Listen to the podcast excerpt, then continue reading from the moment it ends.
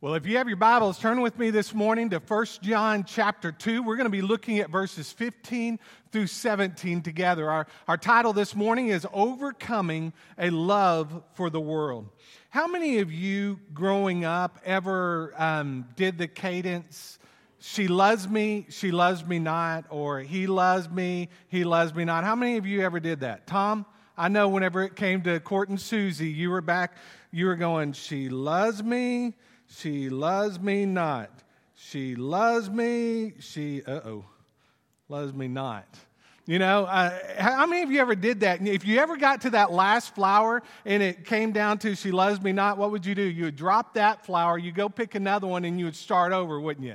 Because you had to get to that point where you were like, she loves me or he loves me. Within Scripture, there is clearly um, a wrestling of love, isn't there? There is the love of God, which we know He loves us absolutely, right? There's also a pulling that we have in this world from the world to get us to love it. And we know the, love, the, the world wants us to love it without a doubt. So notice what God's word says in 1 John chapter 2, verses 15 through 17. We read these words. Do not love the world or the things in the world. If anyone loves the world, the love of the Father is not in him. For all that is in the world, the desires of the flesh and the desires of the eyes and pride of life, is not from the Father, but is from the world. And the world is passing away along with di- desires. But whoever does the will of God abides forever. You know, there is a danger of loving the world. Do you ever feel as if you are under constant attack from the devil? Do you ever feel like those uh, um, fiery darts are unrelenting? Hopefully you do, because if you ever get to the point in your life where you're like, man, the devil's not attacking me anymore, so that must mean that I, there's such a hedge of protection around me that, that, that he realizes he can't get to me. Well, if you ever are not being attacked by the devil, it's probably not because you're so in love with God that the devil isn't messing with you anymore. It's probably the, uh, the, the opposite, isn't it? It's probably because you're not as close to God as you need to be, and the devil knows you're not as close to God as you need to be, and so he's not bothering with you because he has other, other, other people that he can bother. Man, all of us in this world are constantly, hopefully, under attack from, from the enemy because that is showing that we are growing in our relationship with the Lord Jesus Christ. The reason Scripture um, tells us to put on the full armor of God is because the devil is going to attack us. He's going to attack us every day, every moment of every day. We read in 1 Peter 5 8, be sober minded, be watchful. Your adversary, the devil, prowls around like a roaring lion, seeking someone to devour. The devil is always trying to destroy us, always trying to devour us, always trying to get to us. In John 10, we read, the thief comes only to steal, kill, and destroy. The devil is out to get us, he's out to destroy us, and he's out to get us to destroy one another. Turn your television on, and you can see that on full display every moment of every hour. To begin with, notice our first point this morning. John gives us a warning. We read, in 1 John 2:15, "Do not love the world or the things in the world. If anyone loves the world, the love of the Father is not in him." Do not have a worldly love. Since creation's beginning, the devil has been trying to pull the heart of man away from the heart of God. I mean, think about um, just within the book of Genesis, reaching back to creation's beginning, Adam and Eve in the garden, first sin. Cain killed Abel. Man rebelled against God, and the floodwaters came. In Genesis chapter 11, we get a picture of the Tower of Babel being built. You know why that tower was built? Because man thought they could live independent of God. They, they were wretched people, they were deprived people, and they were trying to get to the heavens so that if the rains ever came again, they would be protected. And then in Genesis 19, we read about Sodom and Gomorrah how the world was, our, those cities were destroyed because of sin. Notice our first sub point this morning. No one can serve two masters. Just as the world was broken in Genesis, we can be certain the world that we live in today is just as broken. Do not love the world or the things in the world. You know, as we look at this passage, it is important to note that John is not talking about a physical world here. Okay, he is not talking about the created world. God created this world for our enjoyment and for his glory. Okay? when Jesus said, For God so loved the world that he gave his one and only Son, that whosoever should believe in him shall not perish but have everlasting life. God is not talking about the created world whenever he says not to have a love for it. He is talking about. Um, he, he, he, is talking specifically about the world orders, about, about, about the things that lead us away from God that Satan tries to, to, to lure us away. When John says, do not love the world, he's not talking about his created world. What John is warning us against this morning is the love for the things of the world. This world is led by Satan, who works against Christ and his people. You know that to be right, correct? Satan is out to, out to do everything he can to get us to take our eyes off of the Lord and his word and follow after him and his ways. Chuck Swindoll in his commentary writes This world is hostile to righteousness, magnifies humanity, celebrates depravity, and rejects God's word. This world is 100% against Christ in all things Christ. Jesus spoke to this in John 8 42 through 44. We read, Jesus said to them, If God were your father, you would love me, for I came from God and I am here. I came not of my own accord, but he sent me. Why do you not understand what I say? It is because you cannot bear to hear my word. You are of your father, the devil, and your, and your will is to do your father's desires. He was a murderer from the beginning and does not stand in the truth because there is no truth in him. When he lies, he speaks out of his own character, for he is a liar and the father of lies. When you and I follow after the things of this world, we are following after the father of lies, the devil himself. So, so what should we do? We should have a love that is supreme. God's love must be supreme and paramount in our lives. Again, in verse 15, we read, Do not love the world or the things in the world. If anyone loves the world, the love of the Father is not in him. A love for this world is serious, and a love for it has eternal consequences. How many of you know people that, that, that have walked away from the church because of their love for the world? You ever known people like that? I think all of us have. Steven Cole writes Worldliness is at its core a matter of the heart. If your heart is captured by the world, you will love the things of the world. If your heart is captured by the love of God, you will be drawn to Him and to the things of God. Where is your heart this morning? Who has captured your heart? Is it the devil or is it God the Father? John Piper shares love for the world pushes out love for God, and love for God pushes out love for the world. May you and I have a love for God that pushes out the love of this world. Last week, um, one of the quotes that I shared was This book will keep you from sin, or sin will keep you from this book. If you and I want to be lovers of God more than lovers of the world, then we need to find ourselves in His Word, right? Studying it and applying it to our life. Jesus said in Matthew 6 24, No one can serve two masters, for either he will hate the one and love the other, or he will be devoted to the one and despise the other. You cannot serve both God and money. Unfortunately, I think, again, all of us have seen people that have walked away from the church. We have all seen people that, that have gone after the pursuits of this world. Maybe it was a, a, a um, newfound money or the pursuit of money. Maybe it was because of a relationship with a boy or a girl. Um, you know, I've known many um, younger families walk away from the church because they were all about their kids and their sports.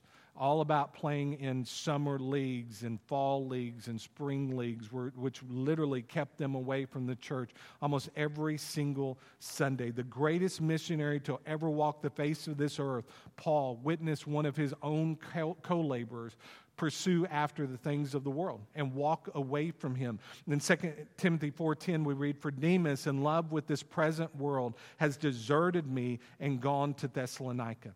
I think all of us, again, have seen people walk away from the church and desert the church, desert their relationship with, with Christ for their, their, their love for this world. Notice our second point this morning. It is this the devil is deceptive.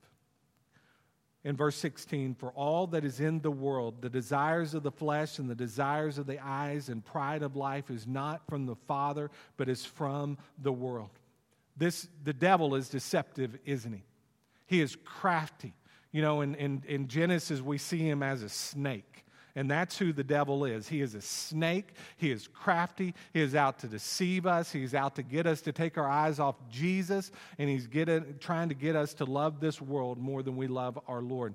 In Christ centered commentary, we read this is one of the most important verses in the Bible. It identifies in vivid terms the weapons the world uses to seduce men and women into joining its side.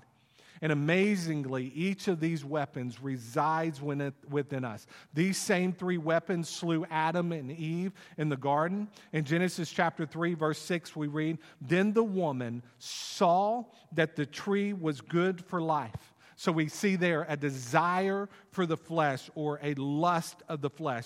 And then it was delightful to, to look at. So you got the love, lust of the eyes and the desires of the eyes, and that it was desirable for obtaining wisdom. A picture of the pride of life right there. You and I must understand and fully grasp these weapons these, the devil uses um, against us and uses within his tool belt to get us to take our eyes off of Jesus. In verse 16 again, for all that is in the world, the desires. What does this word desire mean? It literally means the cravings of the world or the lust of the world or the passions of the world. John speaks first here of fleshly desires.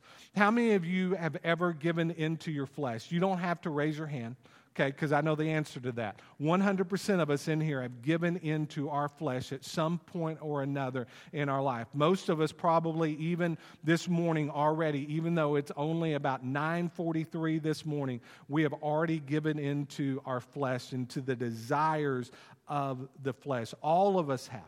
Many of us growing up had as our motto if it feels good, just do it.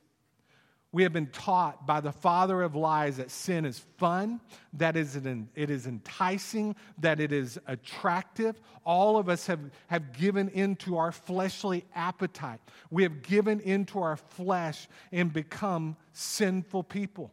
All of us have done that. I mean, even Paul, one of the greatest Christians to ever walk the face of the earth and one of the greatest missionaries, talked about how he was at war with his flesh was at war he wanted to do right, but oftentimes he didn't do what he wanted to do, meaning that he sinned and he gave into his flesh. All of us in this room have given into our flesh. We need to recognize that our flesh is weak, but our God is strong. When we find our um, being immersed in the things of God, we're going to give into the flesh less and less. To better understand the desires of the flesh, let's look at Galatians 5 19 through 21. And Paul gives us a whole host of things that represent the flesh.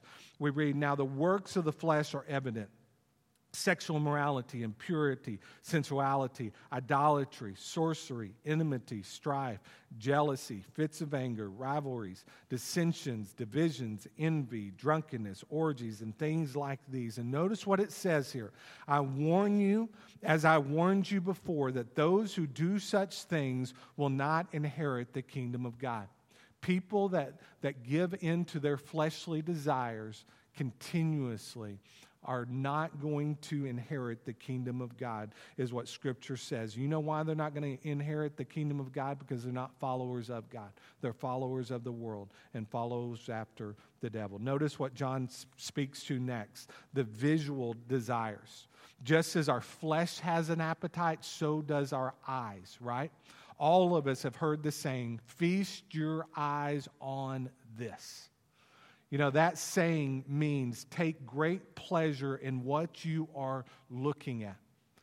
Or you can look but not touch. You know, our society is driven by sight. Turn your television on. Go to www anything and you see this to be true. Social media, billboards, movies, commercials. Our, our world is driven by trying to get us to look upon certain things and at certain things. I read that, that, that, that most Americans see somewhere around 10,000 um, um, ads every single day. That's crazy. 10,000.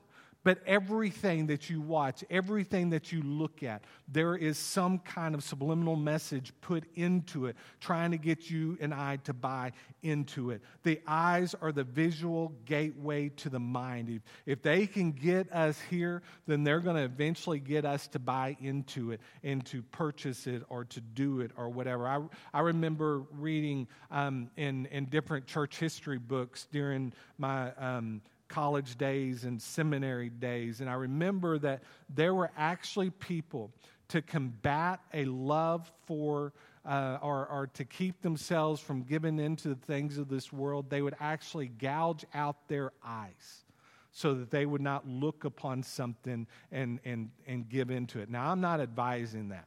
I think that's ludicrous right there. I think there's other ways, if you and I would look upon God's word and look to the things of God, we can combat uh, uh, the desires of our eyes. But that is what people did. You remember what led David to commit the reprehensible sin with Bathsheba? It was his eyes, right? He looked out over the terrace and he saw Bathsheba, and she was beautiful. So he sent for her and he slept with her. Philippians 4 8 says, Finally, brothers, whatever is true, whatever is honorable, whatever is just, whatever is pure, whatever is lovely, whatever is commendable, if there is any excellence, if there is anything worthy of praise, think about these things.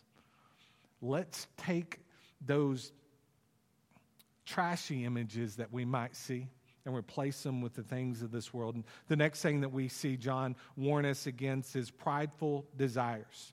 Okay? The desires of the flesh and the desires of the eyes speak of what we do not have. Okay? But pride speaks to that which we do have. A person that is prideful is a person that is boastful. They are the I, the me, the my people. Pride is a difficult thing to conquer because all of us have stuff, and most of us love to share with other people what stuff we might have, right? We need to guard against pridefulness in our lives. 1 Corinthians 131 Paul wrote, As it is written, let the one who boasts boast in the Lord. If you and I are going to boast in that which we have, let's boast in our relationship with Jesus Christ to other people. That's the greatest thing that we can boast about, right? What Jesus has done for us, how he has set us free from the bondage of sin. That is worthy to be boastful about. So we see here the desires of the flesh and eyes and pridefulness are not of God. In Romans 12, 2, um, Paul instructs us do not be conformed to this world, but be transformed by the renewal of your mind, that by testing you may discern what is the will of God and what is good and acceptable and perfect. In James 4, 7, we read, resist the devil and he will flee. You know how we protect our flesh and our eyes and ourselves from pridefulness? Resist the devil and he will flee. That is a command that we have been given and a promise that we have been given that if we say, Devil, get thee behind me, that the devil will get thee behind me. Okay? Resist the devil and he will flee. Notice our final point this morning is this have an eternal focus. In verse 17, we read, And the world is passing away along with its desires, but whoever does the will of God abides forever. You know, the best way to keep from being a lover of the world is to love God, isn't it? Matthew 22, um, Jesus his, his interaction with the religious leaders. But when the Pharisees heard that he had silenced the Sadducees, they gathered together, and one of them, a lawyer, asked him a question to test him Teacher, which is the greatest commandment in the law? And he said, You shall love the Lord your God with all your heart, and with all your soul, and with all your mind. This is the great and first commandment. And a second is like it You shall love your neighbor as yourself. On these two commandments depend all the law of the prophets. Two final truths. The first one is this the world will pass away. Every investment we make into this world system will pass away, won't it? Every structure that is built, every commodity that is traded, every item that is purchased will indeed one day pass away. So, why in the world would you and I invest all of our energy into something that is eventually going to pass away? No, there's only one thing that will last forever, and that is God Himself. And when you and I abide in Him, we too will last forever. That's our second one. Our second sub subpoint here is the will of God abides forever. You know how you and I can protect ourselves from a love for this world? We love God more fully.